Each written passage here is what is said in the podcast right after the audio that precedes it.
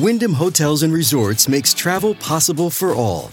Whether it's the long haulers looking for a great cup of coffee, a roomier rest for the on a whim road trippers, or a place to make summer memories with the whole family. No matter who you are, where you're going, or why, with 24 trusted brands to choose from like La Quinta, Days Inn, and Super 8, your Wyndham is waiting. Get the lowest price at wyndhamhotels.com. Restrictions apply. Visit website for more details. Purchase new wiper blades from O'Reilly Auto Parts today and we'll install them for free. See better and drive safer with O'Reilly Auto Parts. Oh, oh, oh, O'Reilly Auto Parts. This is the Essential Cruise Tip Show, making it fun and easy to discover, plan, and enjoy unforgettable cruise vacations with tips and advice from me, Gary Bembridge, host of the largest cruise vlogger channel on YouTube. Let's get going with today's episode. My first cruise was on P&O Cruises in 2004, and I loyally stuck with them for many cruises after that. Then I tried a different cruise line, Cunard, only because I wanted to do their famous transatlantic, and everything changed. That learning experience set in motion the projection of my cruising journey from there on. As I will explain and you will discover. Welcome aboard. I'm Gary Bembridge and I make it fun and easy to discover, plan and enjoy incredible cruise vacations. And this is the first of a series I've made to mark taking my 100th cruise. My Cunard experience was so different and better than my P&O ones had been. And I wondered if by not constantly trying different cruise lines, I would miss out on so much. This is what I discovered. I have come to think of cruise lines like I do my friends. While I have a best friend and a close group of friends that I hang out with a lot, I actually have other friends I turn to for different occasions. Some are better to party with, others to go to the theatre, bike, riding, hiking, or just hanging out with. And that's how I now see and learned to look at cruise lines. I have some that are like close friends and I spend more time with. Cunard, because I love the Britishness, the formality, dressing up, and the enrichment program. Oceania with its smaller ships and incredible food. Holland America with its global destination immersion, classic ships, and the fantastic music walk. Silversea for their incredible expedition teams and stylish ships. AmaWaterways for river cruises with smart ships, good food, and local immersion excursions. However, I still go on many other lines just over 30 lines on 70 different ships so far. And that's because I found that choosing the right cruise line is so important trip by trip. For example, I lean towards Holland America and Princess when I'm going to Alaska because they are the two longest and most established lines there. Azamara, Oceania, and Windstar when I'm going to a region that I've been to before because their smaller ships take me to more out of the way places that I've not been to that the bigger ships that I've gone with can't. Royal Caribbean, Norwegian Cruise Line, and MSC Cruises when I'm doing, say, a multi generational trip with Mark, my partner, and his mum, sister, and her late teenage daughters. So there's something for everybody to be able to do. Personally, I love going on small ships, but if I'm going cruising with Mark, we go on bigger ships because he wants big shows and a busy casino with lots of people playing. I learned that having one favorite or only line is not the way to get the most from cruising. Some people push back when I talk about this because they argue that sticking with a cruise line to build up loyalty and benefits is better. Now, I'm not as convinced because the added credits, discounts, Wi Fi, or dining don't beat the experiences that I get from changing and working cleverly to book deals that can more than compensate for those perks through loyalty. By the way, I have only been on one cruise of all the hundred that I've hated. And that is the one that taught me the second big learning. On that first P&O Aurora cruise I mentioned earlier, I didn't choose my cabin. It was a guaranteed one. I was allocated a great cabin, so I kept doing that with good outcomes. I didn't actually think about there being bad cabins until I went on a Costa Mediterranean trip and barely slept on the trip at all due to the nightclub above. That taught me that despite what anyone says, a cabin location will make or break a cruise. Ever since then, I never go on a cruise without choosing my cabin. Over time, I've found a formula that works best to keep me away from potentially noisy venues. It's booking a cabin surrounded on five sides by other cabins. Above, below, either side with no interconnecting door to the next cabin, and always now opposite. Having a cabin opposite cuts the risk of noise and disturbances from crew access areas.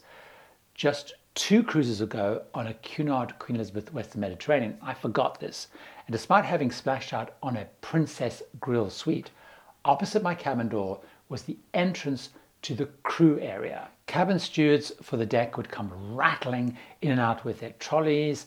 Room service was banging the door day and night. There was clattering of suitcases in and out on embarkation and disembarkation day. It was crazy. Another thing I learned is how important and great it is having a cabin midships.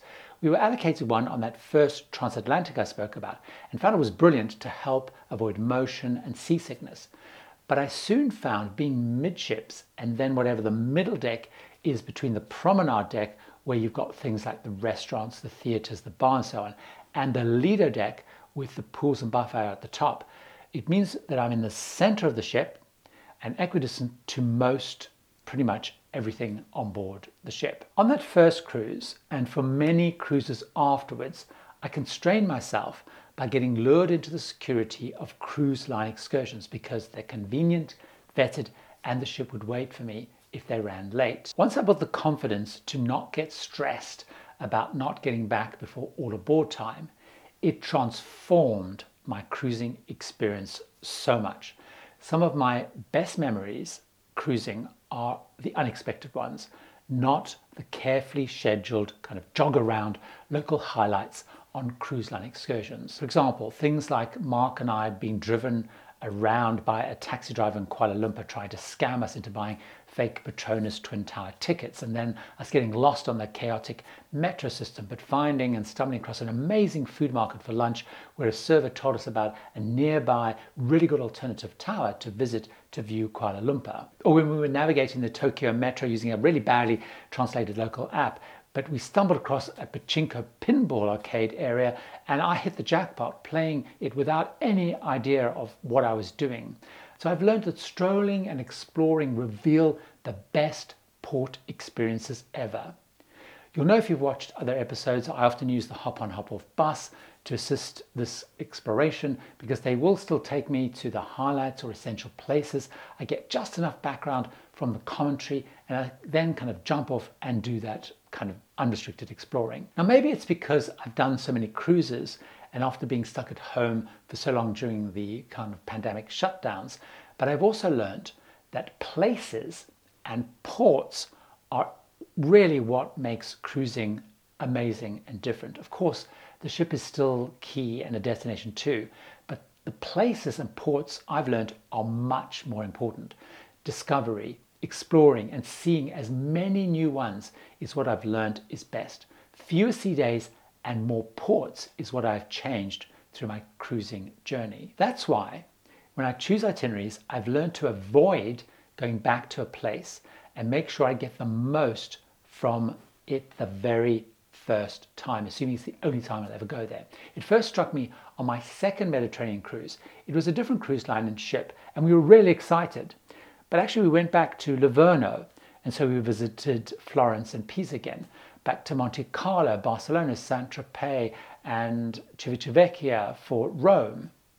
As great as they all are, there are so many other places I could and should have been seeing in the Mediterranean, was what I learned. So now I try to find itineraries with as many different ports. That's when switching it up with things like big and small ship lines helps enormously. Even when I'm going to the Caribbean, which I love going to, I always try to get as many new islands and as many new places as possible. I found that cruising is so much better when every port will be a new adventure. I do not want to become a slightly jaded cruiser saying, I'm not getting off today because I've been here three times. Every day, every port should bring something new. I do have a caution about something I learned as I did more and more cruises. That is, the more places I went to, the list of places I wanted to go to got longer, not shorter. Even though I have done 100 cruises, my list of where I want to go to has never reduced. Meeting other passengers and talking to crew, importantly, always reveals new must see places. For example, I had always, right at the early days of cruising, wanted to go to the Caribbean. But once I went on my very first trip, I quickly realized it wasn't enough uh, because I spoke to people who highlighted trips and islands on Western Caribbean, Eastern Caribbean, Southern Caribbean, Caribbean with partial Panama Canal cruises, just new places to go to. So instead of crossing the Caribbean off my list, I came back with many more islands and many more places. When I did my first expedition cruise, I went to the Arctic, which is where I'd always wanted to go, it was on my list. But the expedition team told me exciting stories about Antarctica, the Galapagos, and Greenland. They all went on the list. And then when I went on a river cruise on the Danube to tick off river cruising, the list grew with rivers from all around the world that fellow guests insisted that I just needed to see. Before I get to one of the biggest learnings about how cruising caters uniquely for people like me, I must mention that I learned about halfway through this cruising journey that I could turn my cruising passion into a full-time venture with my Tips for Travelers channel. And it's one that now funds my cruising from the advertising that YouTube runs. And I'm not the only one. There are quite a few other people who've gone full time with their cruising channels on YouTube. Perhaps you should think about doing that too. One big thing I have learned is that it's okay, in fact, it's great to cruise as a solo traveler. All my early cruises were with Mark or friends. That all changed when I really started to focus on building the channel and started to cruise primarily by myself. Now, about nine out of 10 of my cruises, I go solo. And, you know, while that massive downside is still, I often pay the same price as if Mark was coming with me. The lines have over the years been changing from just being a place for couples. Things like solo cabins, more solo deals are slowly coming. There's been a change of experience once on board that is more welcoming. Cruise lines are learning to cater beyond just couples that it was when I started and now much better address on board the needs of different travelers, whether it be solos, families, you know, kids clubs, water parks, baby changing toilets and menus, those with accessibility needs, multi-generational, even LGBT travelers. The cruise lines are adapting. If you found this interesting and want to get more cruise tips, go to my Tips for Travelers YouTube channel for weekly videos, weekly live stream cruise Q&As, and quick 60 second cruise tips. There's a link in the show notes. But also, why not consider becoming a patron on Patreon to get additional patron exclusive videos, ebooks, and one-to-one cruising advice. Visit patreon.com slash tips for travelers, where travelers is spelled the UK way with two L's. Links also in the show notes. Oh, oh, oh, O'Reilly! You need parts? O'Reilly Auto Parts has parts. Need them fast? We've got fast. No matter what you need, we have thousands of professional parts people doing their part to make sure you have it. Product availability. Just one part that makes O'Reilly stand apart. The professional parts people. Oh, oh, oh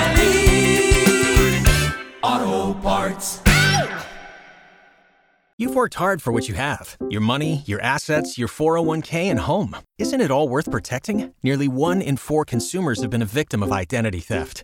Lifelock Ultimate Plus helps protect your finances with up to $3 million in reimbursement. Lifelock alerts you to identity threats you might miss. And if your identity is stolen, your dedicated US based restoration specialist will work to fix it. Let Lifelock help protect what you've worked so hard for. Save 25% off your first year on Lifelock Ultimate Plus at lifelock.com slash aware. Terms apply.